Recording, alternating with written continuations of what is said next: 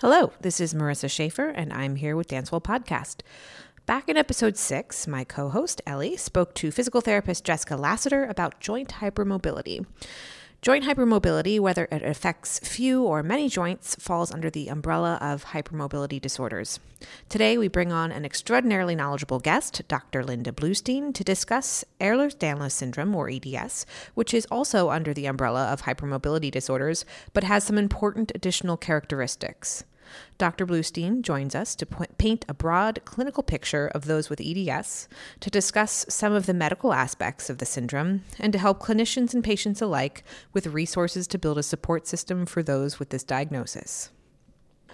Former ballet dancer and board-certified anesthesiologist Dr. Linda Bluestein is a highly sought-after international and invited speaker and is at the forefront of research on pain, hypermobility, and dance medicine.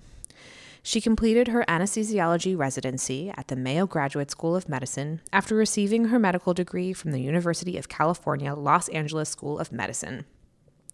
She has written and lectured extensively on topics of pain neuroscience, chronic pain, and hypermobility disorders. She is a member of the clinical faculty at the Medical College of Wisconsin, Central Wisconsin, where she also serves as the course director for the RISHI Healers Program. Additionally, she serves as the nonprofit organization EDS Awareness's physician director, as well as the organization's volunteer medical consultant.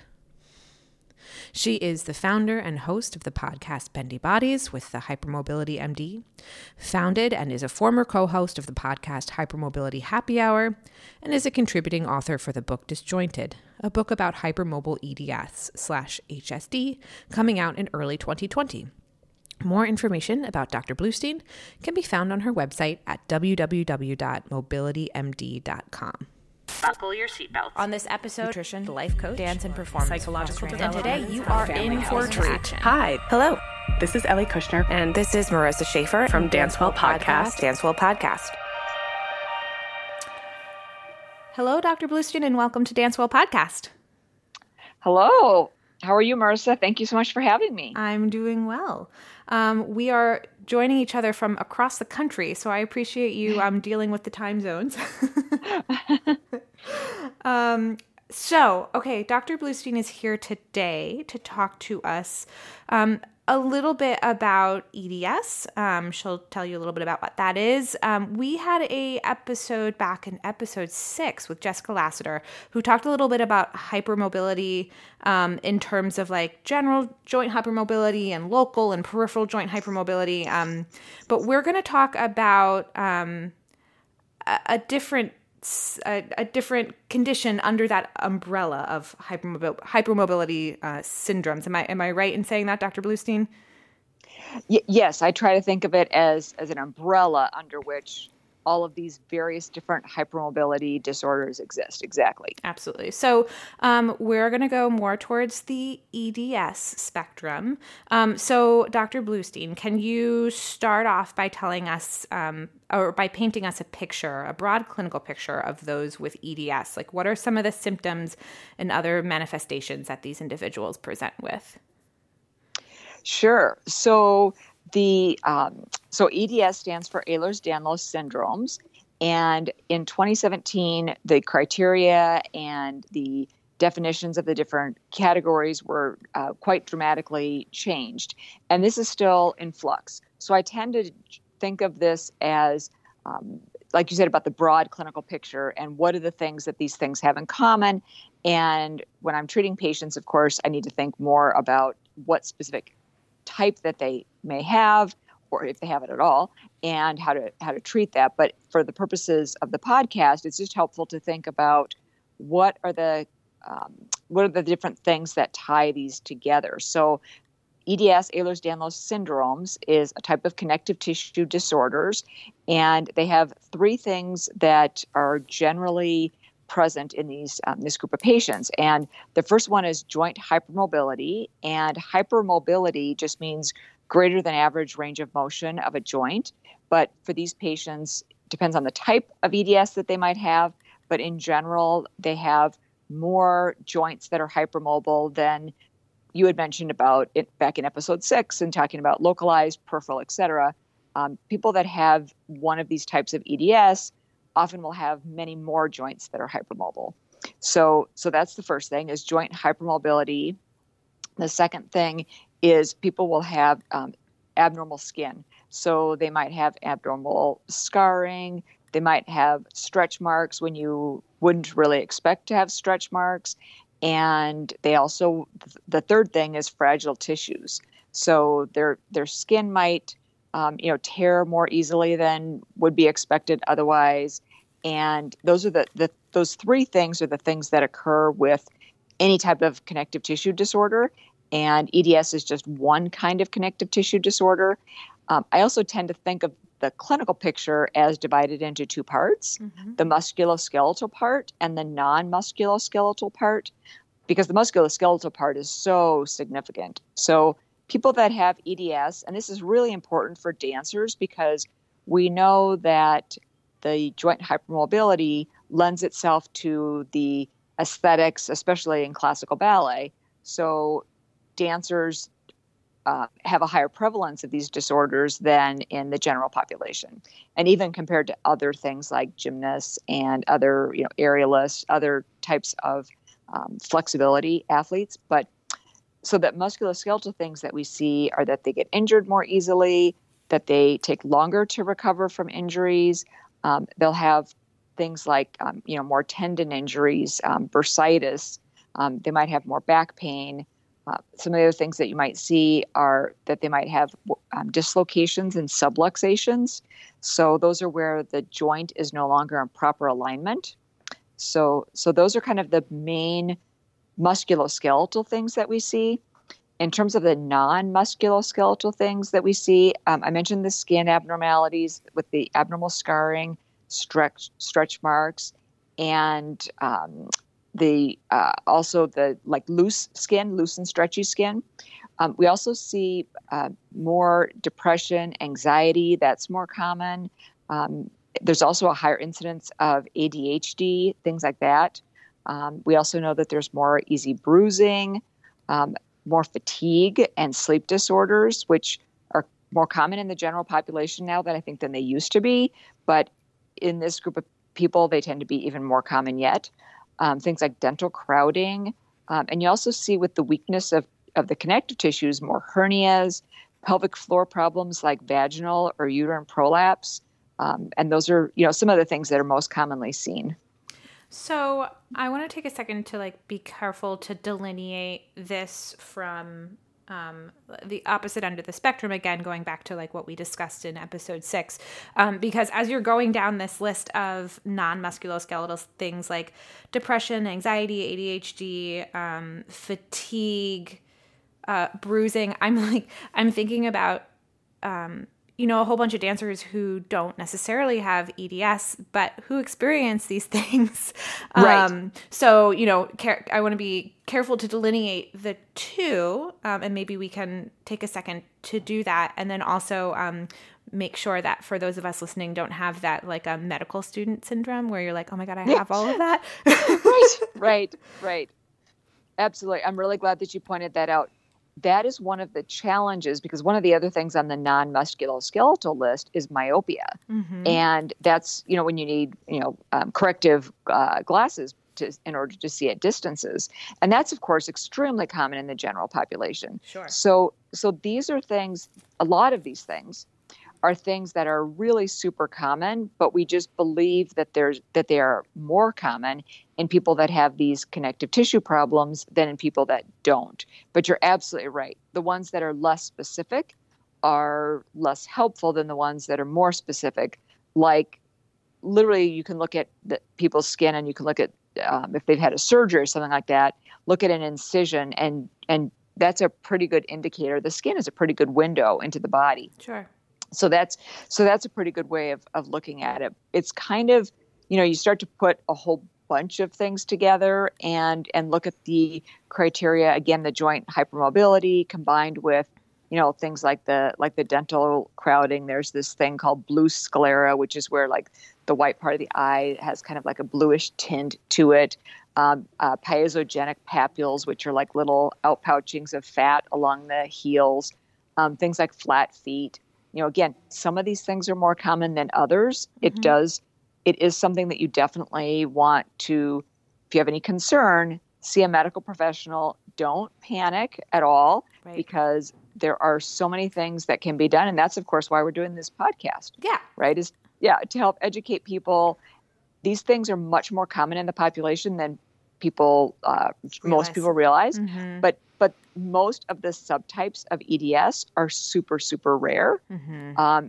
When you get on to the end of joint hypermobility, but not EDS, but maybe some of the other things like poor sleep or fatigue, you know, that's going to be quite common. And so it's, yes, I appreciate you pointing that out. That's an important clarification. Great. The other thing is, just for those of us who are dancers who are listening, you keep talking about this being disorders of connective tissues. Can you tell us where connective tissues are in our body?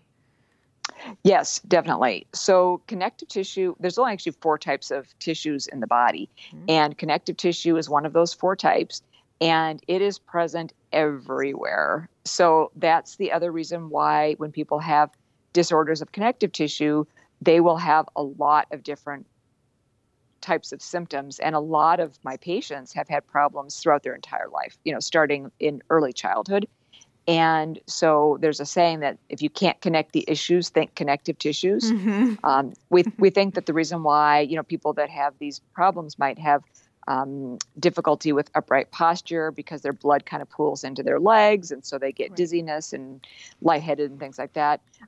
Connective tissue is in your, most commonly we think of it in things like ligaments and tendons and muscles and places like that. But it also is in blood vessels and, of course, in your skin, as I already mentioned. Mm-hmm. It is in, you know, many, many different places in your body. Great. Thank you very much.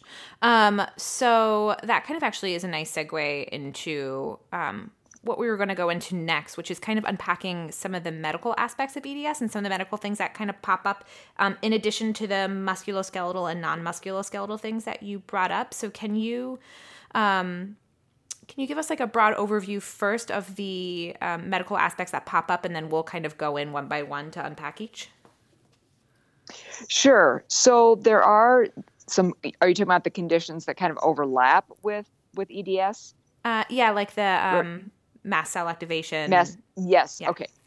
Perfect. So I tend to think of EDS, the EDS part, as being more musculoskeletal, pain, and kind of, I think of like the princess and the pea, mm-hmm, because our bodies, when we have EDS, our bodies get really super sensitized. So I like to think of visualizations for these things. So I think of the princess and the pea when it comes to the EDS part. Mm-hmm. And then there's this other kind of group of conditions, yep, called dysautonomia, mm-hmm, which is where the autonomic nervous system is dysfunctional or having difficulty. And I think of that. I think of the pictures of like the, you know, early man that was on all fours and then gradually going to upright posture. Yes. And people who have those have difficulty with upright posture and regulating their autonomic nervous system. And then the other part, the mast cell activation syndromes, I think of that as like the boy in the plastic bubble. Now I'm probably dating myself because a lot of people are going to be going, the boy in the plastic bubble, what's that? And so they'll have to Google it to see what it was.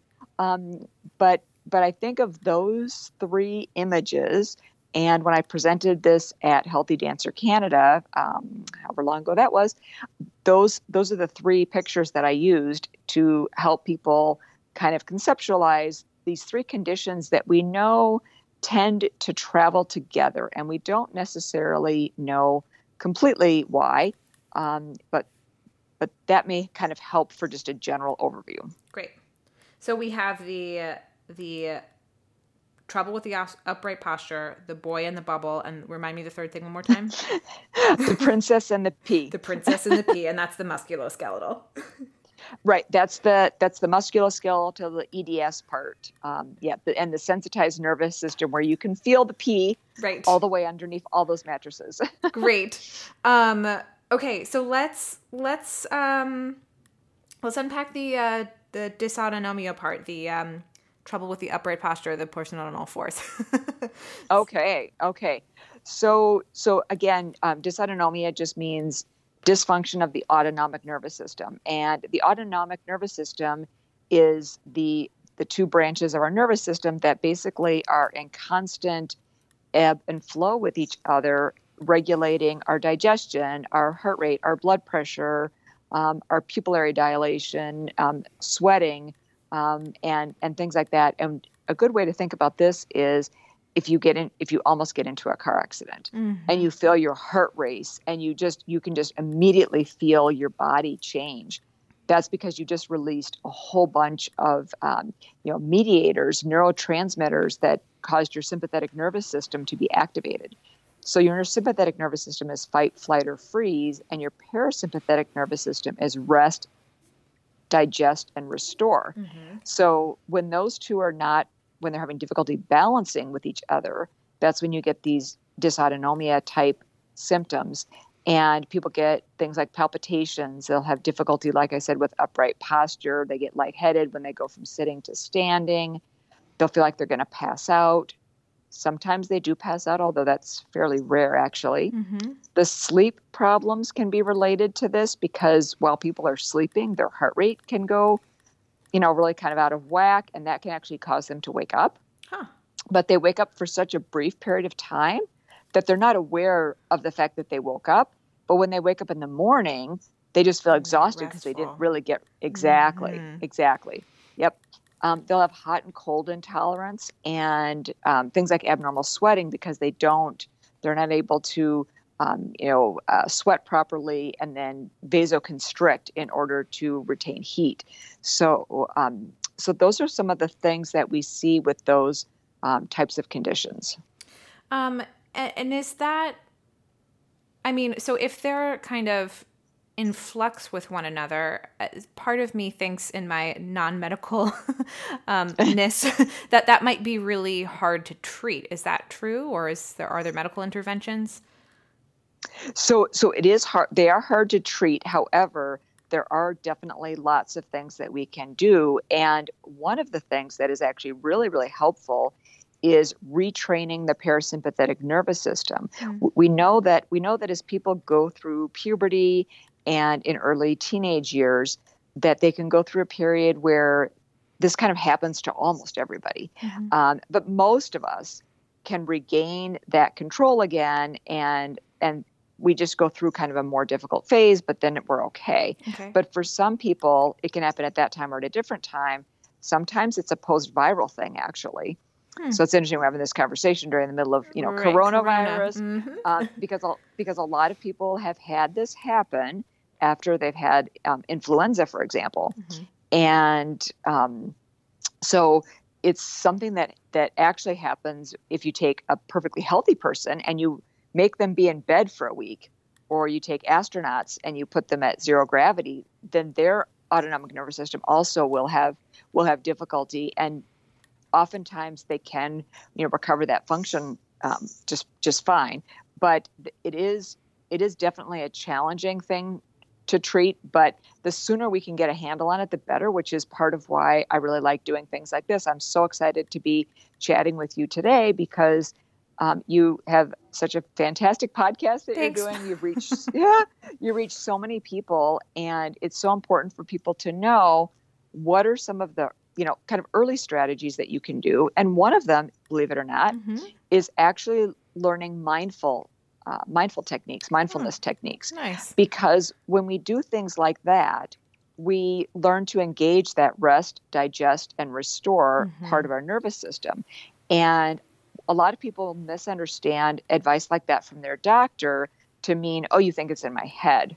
Right. Well, if your doctor only has 5 minutes to visit with you, then of course they don't really have the time to explain that to you because they have to address all these other things. Right. But in a setting like this, I can actually take a few more minutes and explain that. Yes.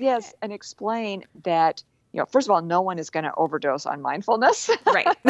So we don't need to worry about it from that standpoint.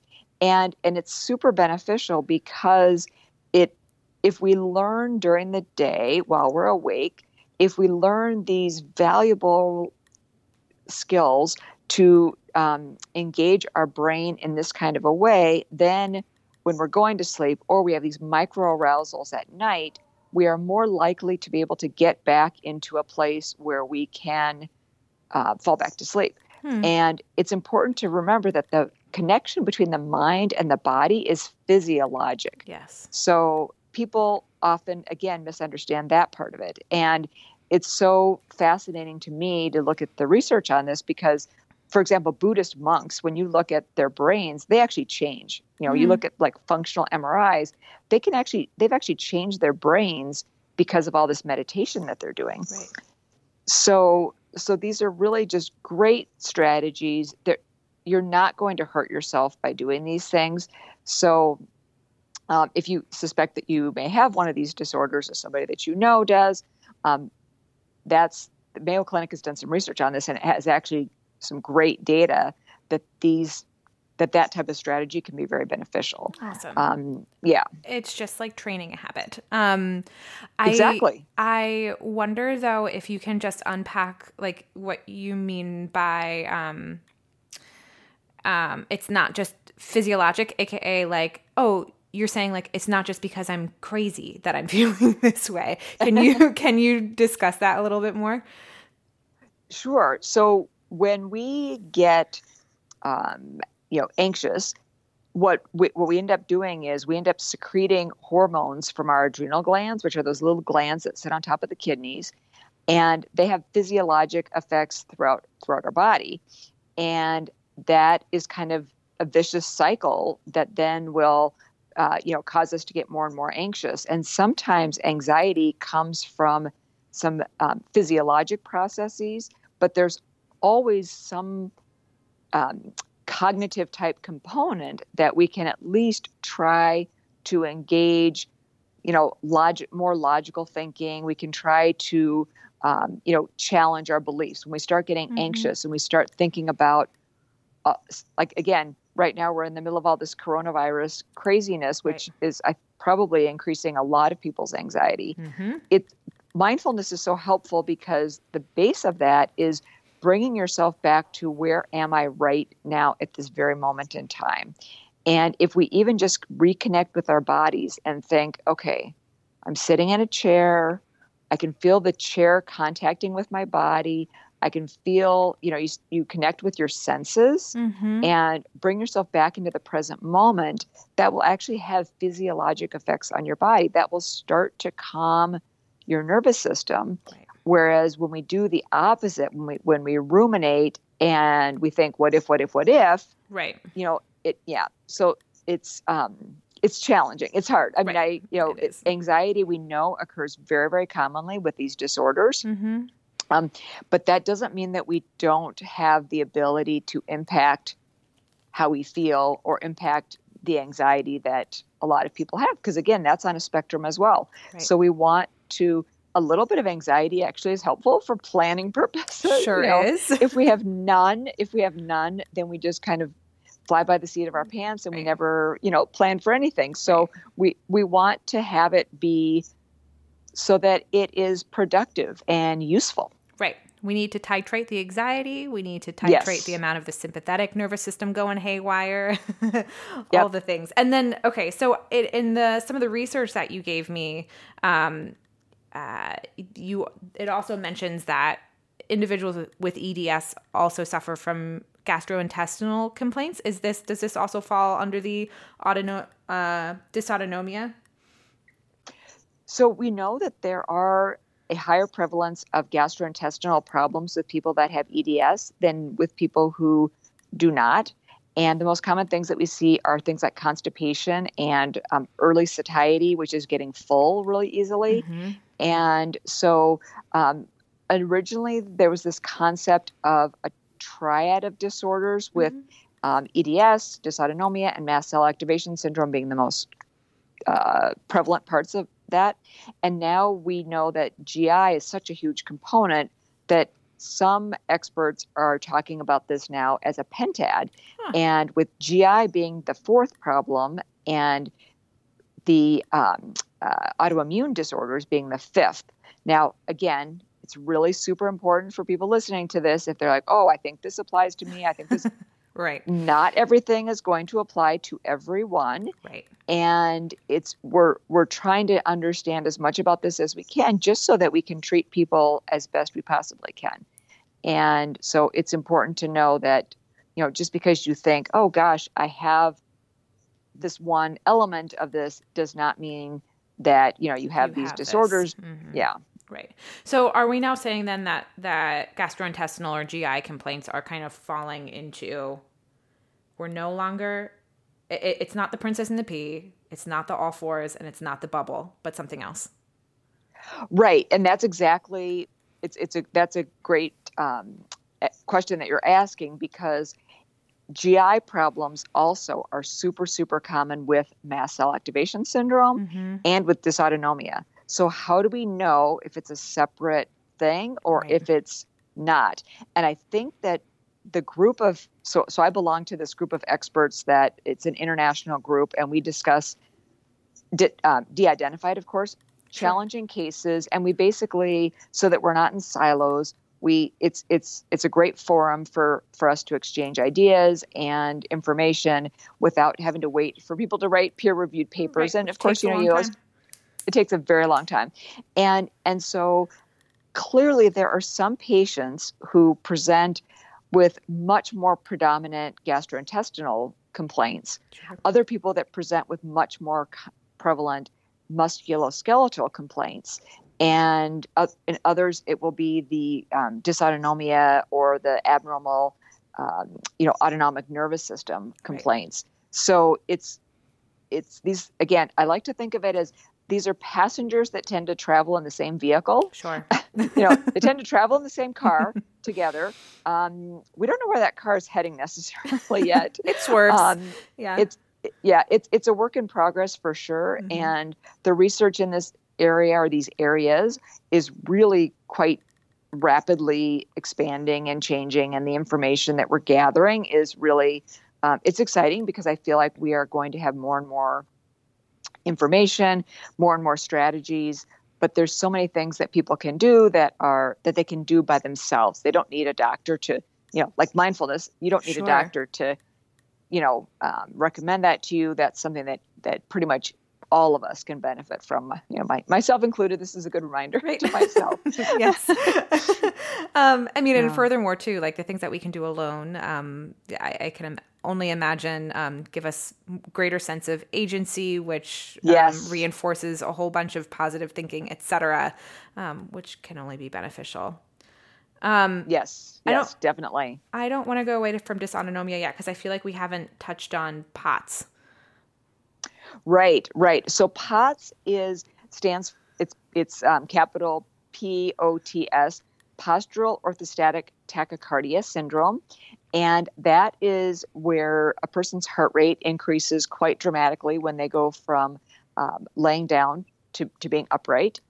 And again, when people have that position change, they'll see like spots in their vision. Sometimes they'll see like the black curtain coming in. Mm-hmm. I know like back in my mother's generation, she fainted a lot. My grandmother fainted a lot, and they called it the dropsies, because they would stand up and then they would drop. Faint. Yeah. And then drop. Right. So that is one specific type of dysautonomia, but we also now believe that is a final common pathway for a variety of different things. So I mentioned earlier that some of this perhaps is post-viral. So we know that a number of people who have POTS do test positive for antibodies against these receptors involved in the autonomic nervous system. And a subset of those people actually do really well if they are treated with intravenous or subcutaneous gamma globulin. And so they can benefit from having quite sophisticated testing done to look for these antibodies. So these disorders can be worked up by a cardiologist, or a neurologist is usually, who will be doing those kinds of evaluations. Mm-hmm. But that's what the POTS specifically stands for. And POTS is a type of dysautonomia. Mm-hmm. There are other types of dysautonomia, but POTS is one type. And POTS can be caused by a number of different things. So just to make sure I understand, You said that POTS can be post-viral, so like happen after a virus. And you said that So if it's post-viral, does that mean that it's transient, that it can go away potentially, or am I not getting that correctly? So that's a good point. So technically, to meet the criteria for POTS, it needs to be present for at least 6 months. Right. Okay. Yeah. So if you have influenza A in particular, because that's worse than influenza B, mm-hmm. B usually. Mm-hmm. So if you have influenza A, you might be really deconditioned because you've been really sick for, and you've had a fever and things like that. So that's a very good point. So after having influenza A or B or coronavirus, mm-hmm. you could find that, yes, you are having more of these things. You go from sitting to standing and you get dizzy quite easily, or, you find that as you stand for a longer period of time, you really just don't feel well. And you have to kind of walk around a little bit, and then you start to feel better, because that just gets your blood flowing. But if you have it just in that limited window of time, yes, the chances of it getting better are much greater. If you've had it for like a year after having the virus, then it's, going to be a little bit more challenging to treat. Mm-hmm. Yeah. But it doesn't meet the criteria even for POTS until it's been at least 6 months. So thank you for pointing out that very, very important clarification. Great. Awesome. Okay, let's move on to the boy in the bubble, aka mast cell activations. Mast cell activation. What's the last word I'm missing? Syndrome. Syndrome. Uh-huh. Right. It's not a disease. It's a syndrome. Correct. Can you talk to us a little bit about mast cell activation syndrome? And I appreciate you actually saying that, because that's probably a good thing for us to point out right away, is that syndrome just means that these are. Actually, that just means that these are things that travel together. As physicians, what we look for are patterns. Mm. And like you said, it's as opposed to a disease, which tends to be something that we can test for more easily. So mast cell activation syndrome is, and even Ehlers-Danlos syndromes, some are diagnosable based on genetic testing, but the hypermobile type, the most common type, is a clinical diagnosis at this point in time. Mm-hmm. We look for these patterns, but we are not able to test for it. So mast cell activation syndrome, there is some testing that can be done for it, but right now it's mostly a clinical diagnosis most of the time. Mm-hmm. So mast cells are cells that are present throughout our body, and they're present mostly in places where we interface with the environment. So they're in our skin, they're in our digestive tract, they're present in the vagina, in the uterus. They are cells that are very, very important to react when we're exposed to various different pathogens. We just were talking about viruses. Mm-hmm. When we are exposed to a virus, it's normal for our mast cells to become activated, because they play an important role in the immune system. So mast cells are very important when we are exposed to different chemicals, and they're an important component of allergies and of the allergic responses in the body, and things like this. That said, when they react abnormally, that's when it becomes mast cell activation syndrome. Right. That's when the mast cells they're like trigger happy. So they become activated and release their contents much more readily. Mm-hmm. So it could be for a wide variety of reasons, but they have a lot of different impacts. So as I said earlier about, if you can't connect the issues, think connective tissues. Mm-hmm. That was started by Dr. Heidi Collins, I believe. And it's a similar thing with mast cell activation syndrome, where it's a whole host of things that can be seemingly unrelated that can occur. And I know when I first started learning about these things, I thought, well, gosh, that's just about like everything. Mm-hmm. And how do you actually decide when somebody has one of these disorders? But again, it's when it really starts to become a problem. Like if you think about OCD, obsessive compulsive disorder, if you're kind of obsessive, you tend to be very diligent on details and things like that, but it doesn't interfere with your life. It's not a disorder. Right. If you have, a little bit of allergies here and there, like that's fine. But if it's really becoming a disorder, or interfering with your life, and your mast cells are really just going haywire, it's really become a significant syndrome, then you know that that's more likely that it's actually a problem. Gotcha. So I think of most things, in science are on a spectrum. Yes. Most things in the body, you know? Right, right. So can you take us through like some examples of signs and symptoms that individuals might experience if they have mast cell activation syndrome? Sure. So we see with people that have mast cell activation syndrome that they have, they'll get flushing, they'll have like color changes, their skin will turn really red in various different areas. They'll get, their face will become extremely flushed, or other parts of their body. They'll get hives. They'll have, not just, a little bit of environmental allergies here and there, but sometimes they'll actually have anaphylaxis, which mm-hmm. is where like your throat starts to close up and you have difficulty breathing. They might have asthma, and they might have more chemical sensitivities. And, again, there's a lot of overlap between these things and the dysautonomia and the EDS, because when you actually look at the symptoms of a lot of these three things, there's a lot of commonalities, but because we know that mast cells also are present in nerve endings. Mm-hmm. So the pain is also another really common symptom of mast cell activation syndrome.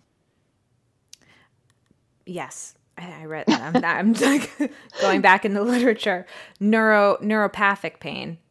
Yes, neuropathic pain specifically, and also gastrointestinal problems. Mm-hmm. People that have mast cell activation syndrome tend to have sensitivities to a lot of different foods, mm-hmm. and they might get tested for celiac or something like that, sure. and it comes back normal, yeah. but that doesn't mean that gluten isn't potentially contributing to their symptoms. So sure. That's another thing that people can do on their own is, start experimenting with different changes in your diet.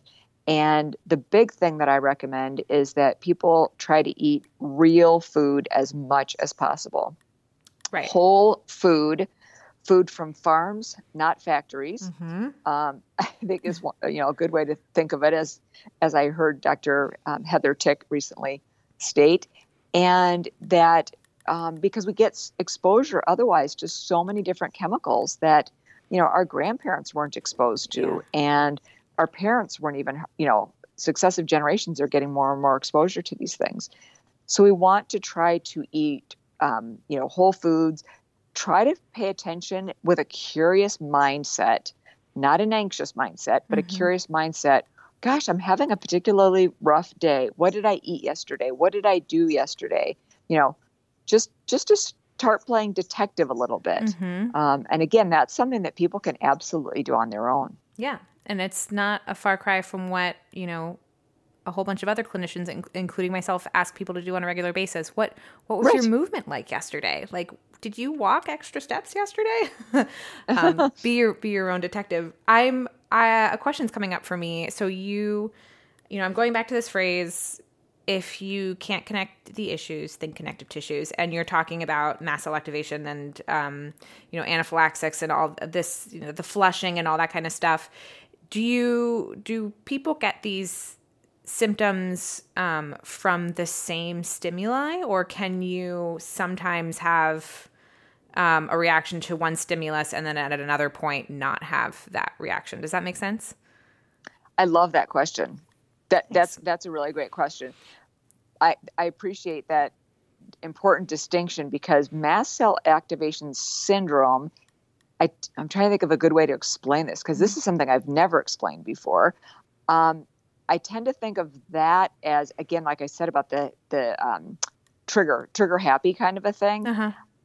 That tends to be very much in flux. Mm-hmm. And although people with EDS, their symptoms are in flux, I don't think as much so as with mast cell activation syndrome.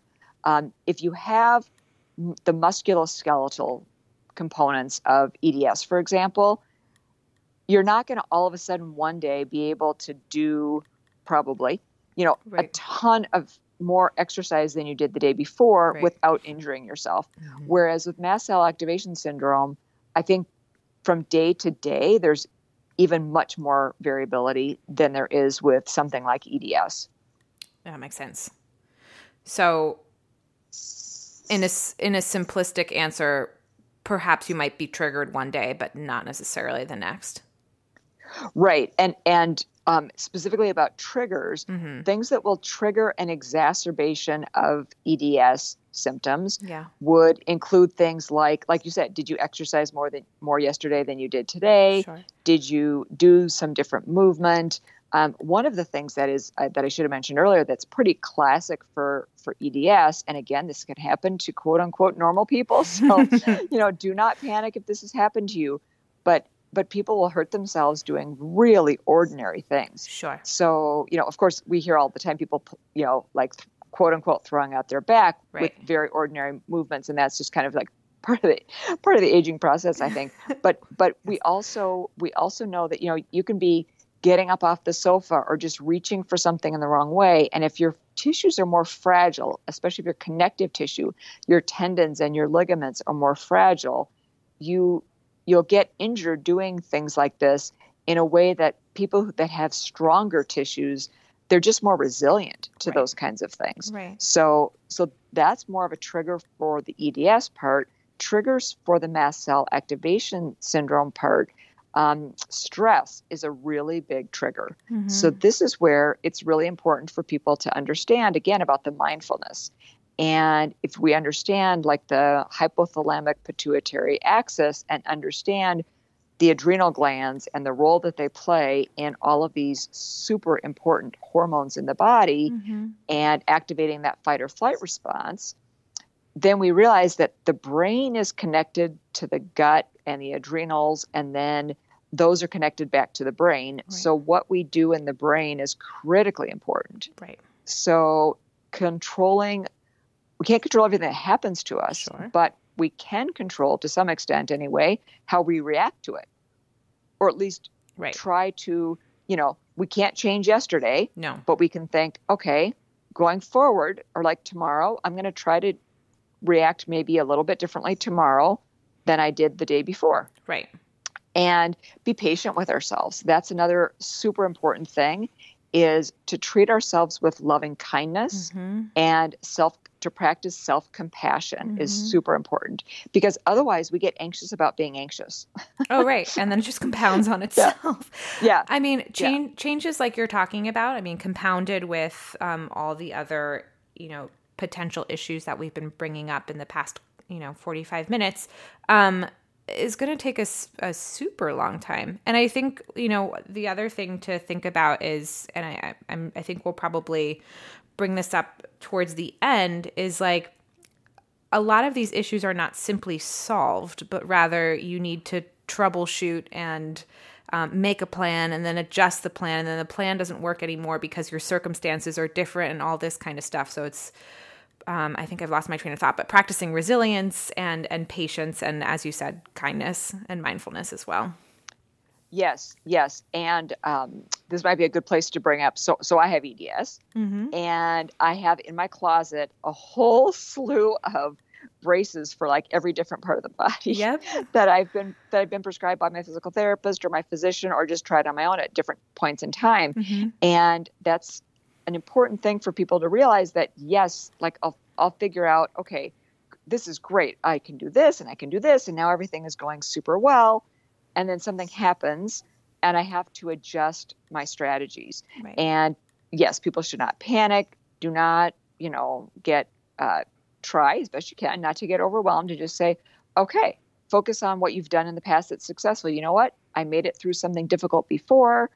I can make it through something difficult again. Mm-hmm. I just have to change up what I'm doing. The other thing that I really like about a lot of the strategies that I use in my clinical practice for EDS is that a huge amount of it is helpful for non-EDS people as well. Yeah. So it's not like making, if you self-diagnose and then you start to enact some of these strategies, with a lot of them, you're not going to hurt yourself.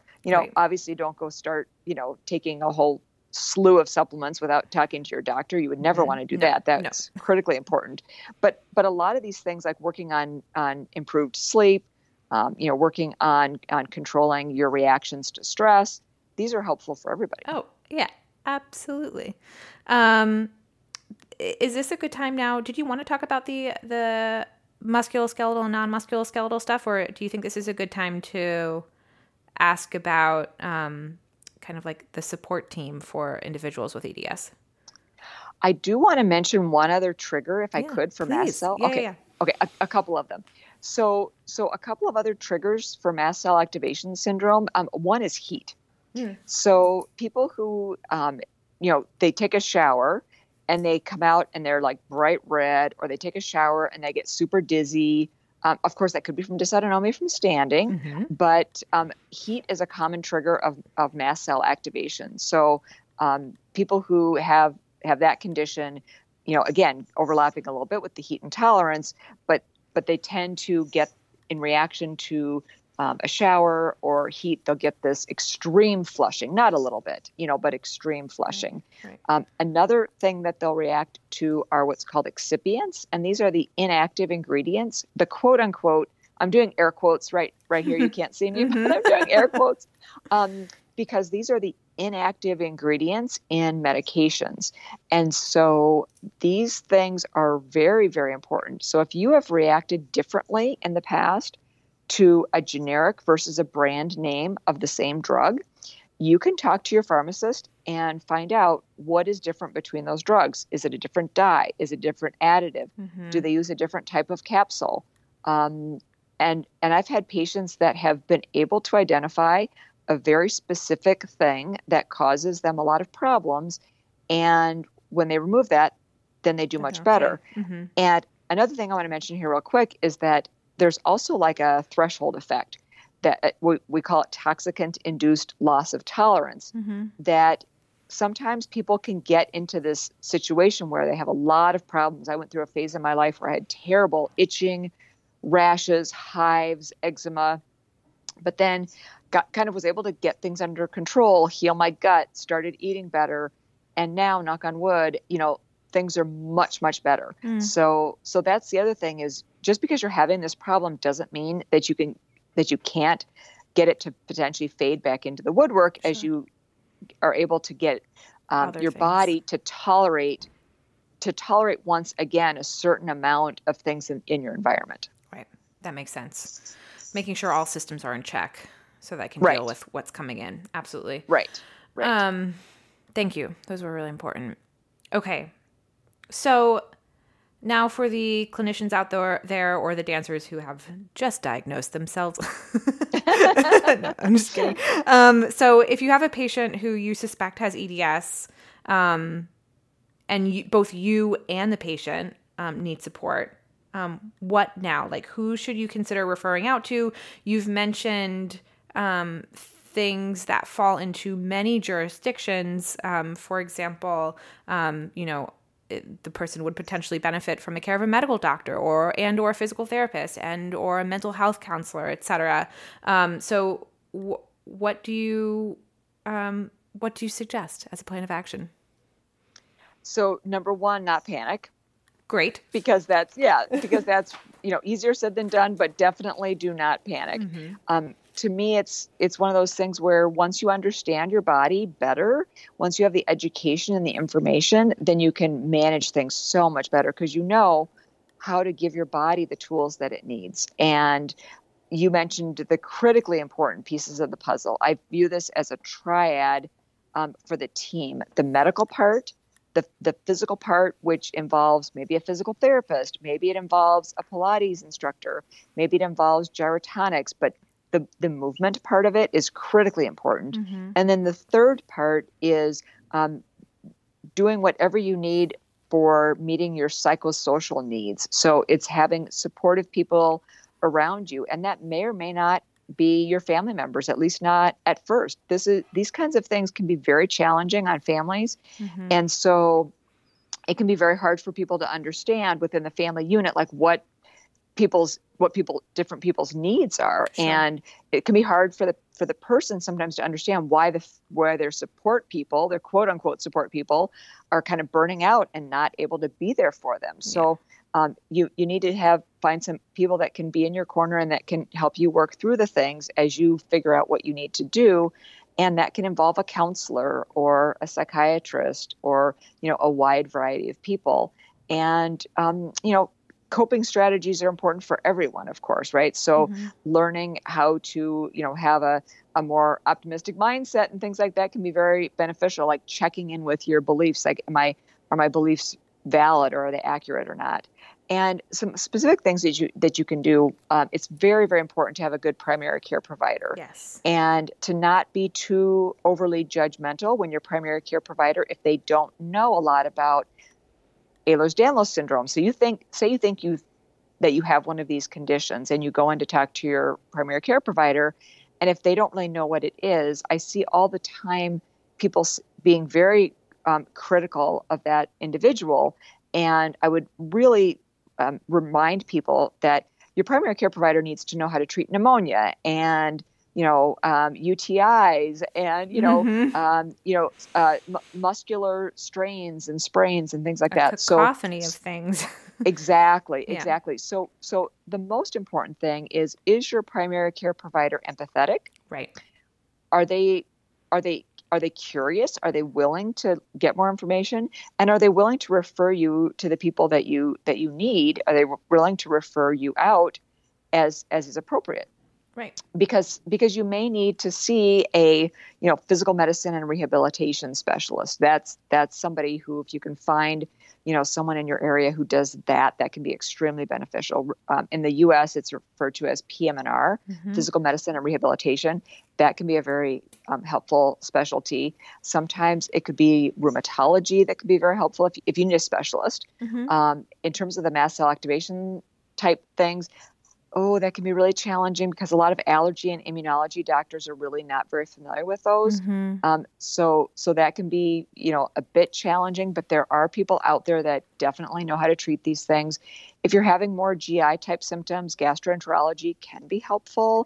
It can also be challenging because they often, we know what we know within a relatively narrow range, and we are in the age of an information explosion. Absolutely. I mean, it is crazy how quickly the information that we have is doubling. I mean, it used to take, like a century, and now it's taking, decade.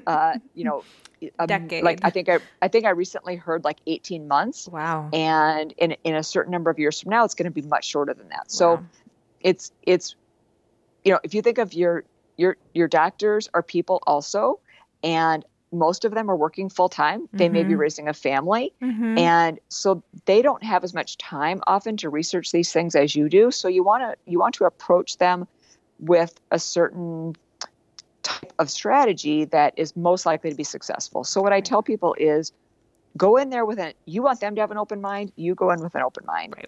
You want them to not get defensive. You don't be defensive, because we feed off of each other's energy. We do.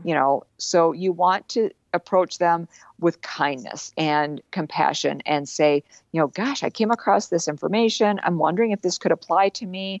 I know you probably don't have time to discuss this with me right now, but if you would be willing to look at it, and could we discuss it at the next visit? Right.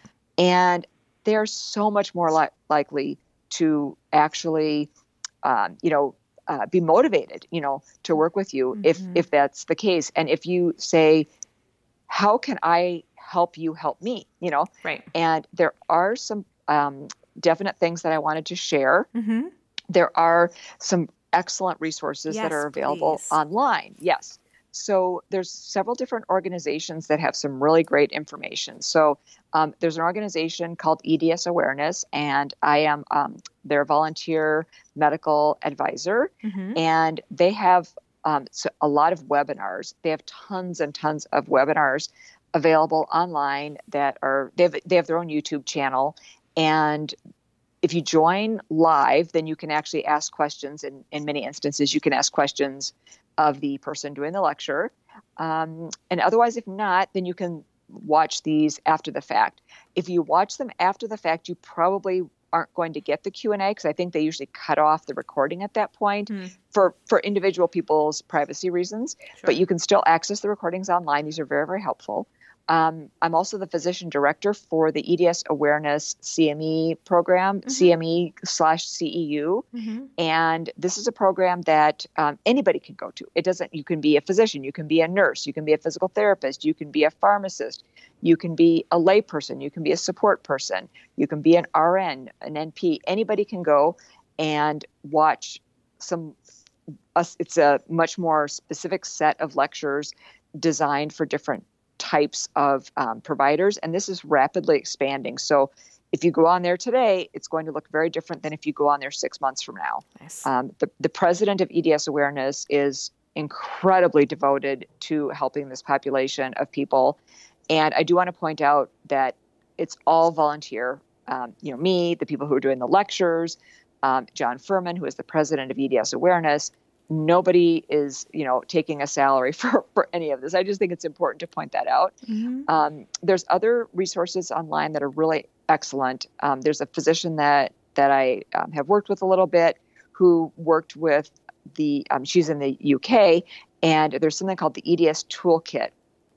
And she's a GP, and she actually has EDS, mast cell activation syndrome, you know, herself. Mm-hmm.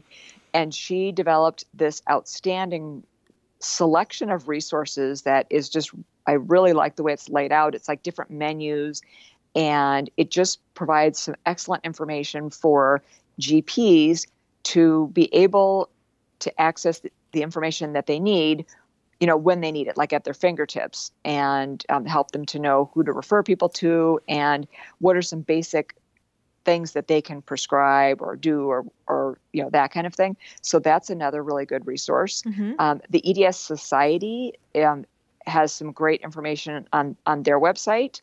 EDS Wellness has great information on their website as well. And I am also a volunteer medical consultant for that organization. And I try to have links to as much of this as possible on my website also. So I try to kind of link out from my website a lot of things that I think will be helpful for people. And I'm always looking for suggestions. So if people come across something, or if they say, gosh, would you be willing to add a resource for, you know, dealing particularly with, for example, nutritional approaches that you take to these disorders or whatever. So yeah. And first of all, what is your website so that we can put it on our show notes? And then second of all, we cannot forget both of your podcasts, which are also super excellent, the Hypermobility Happy Hour, and then the recently aired Bendy Bodies with you and Jennifer Milner, which are both excellent resources. Yes. I started the Hypermobility Happy Hour with Carrie Gabrielson back, now it's almost a year ago. Mm-hmm. And that was a great learning experience. Got to talk to so many great people, and that there's like about maybe 30 episodes of that's still up. And then I started Bendy Bodies not too long ago because I wanted to offer some a little bit more specific information for the dance community, but there will also be more general episodes on there also. So we have right now, Jennifer and I are doing a dance specific series. And then there's also going to be some episodes, you know, also with a geneticist and people for specializing in dysautonomia and things like this. And it's I love podcasts. I think I would like to apply for a full-time job just listening to podcasts and producing podcasts because, you know, most of us can, you know, while we're folding laundry or driving in the car or whatever, it's such a great way to learn. It is. And I'll never forget when I first heard your podcast and I thought, oh my gosh, this is amazing. Where has this been, you know, all my life? Because you and Ellie are doing such a great job of getting valuable information into the hands of people, you know, who really, really need it. And the dance community, I think historically is just not served as well as a lot of athletes. I agree. You know, in particular, if we compare against like professional athletes, like football players, they have so many resources at their disposal. They sure do. And because there's a lot of other athletes who, you know, are just don't have those kind of resources, you know. So dancers, I think, fall into one of those categories where it's a very specialized activity that they're doing. Mm-hmm. It requires incredible athleticism, mm-hmm. artistry, physical capabilities, emotional capbilities, and support too. I think a support team. Exactly. Yeah. Yes. Dr. Bluestein, thank you so much. That was really excellent. I'm going to, for all of our listeners, put all of those organizations, including links to both of Dr. Bluestein's podcasts up on our show notes, and then also forever in our resource page. So if you want some information, please, we encourage you to check that out. And then Dr. Bluestein, is there a way that our listeners could contact you if they have questions? Yes, definitely. So the hypermobilitymd.com website is, you know, there's a contact me link there, and I encourage people to sign up for the quote unquote newsletters. and I want people to know that you will not be inundated with emails. You know, I will be sharing emails when new episodes are released, and when, for example, I'm a co-author on a paper on mast cell activation syndrome, that when that becomes available for people to read, I will, you know, share that. You know, I try to only share emails sparingly so that people are getting information when they really want to. But I encourage people to sign up for that, because that's where they will be able to get information if there's upcoming, you know, webinars or events or other resources, things like that. And they can also email me at either bendybodiespodcast@gmail.com mm-hmm. or hypermobilitymd@gmail.com. So yeah, I love to get feedback on the Bendy Bodies podcast. So I'm super excited to be here with you today, Marissa, yeah. and would love to hear from your listeners as well. What, you know, what they think. Oh, please. And I actually, I was, our April episode goes extraordinarily well with your second episode, of Bendy Bodies. So for those of you who are listening to this, if you listen to my last month's episode, on agency in the dance studio, I strongly recommend that you go back and listen to definitely both the first and second, and then whichever ones have been released since then. But I think they pair really well together. So thank you. And thank you, Moira, for your information as well, if you're listening. Yes. Absolutely. She's amazing. She's great. Yeah. All right. Well, again, thank you so much. And I'm really looking forward to sharing this with all of our listeners. Great. Thank you so much for having me, Marissa. I really appreciate it. Of course. On behalf of Ellie and myself, I, Marissa Schaefer, want to say thank you to all of our listeners for joining us on this episode of DanceWell Podcast. Our intro soundscape was composed by the dynamic duo Brendan Berry and Dylan Ezzy, and dancer-designer Katie Dean crafted our visual image. To those of you who have made this season possible by contributing to DanceWell, we are infinitely grateful. We wouldn't be where we are without you. Your donations help us to pay for SoundCloud membership, website fees and upgrades, and our recording technology. If you too would like to make a contribution to DanceWell, please follow the link in the description of this podcast to visit our GoFundMe page. We thank you in advance for your support. And lastly, if you like what you hear, we invite you to go to iTunes, Stitcher, or SoundCloud and search DanceWell Podcast to subscribe. You can also view all of our episodes and learn more about this podcast by visiting our website at www.dancewellpodcast.com. If you have questions or want to get in touch, email us at dancewellpodcast@gmail.com. Bye.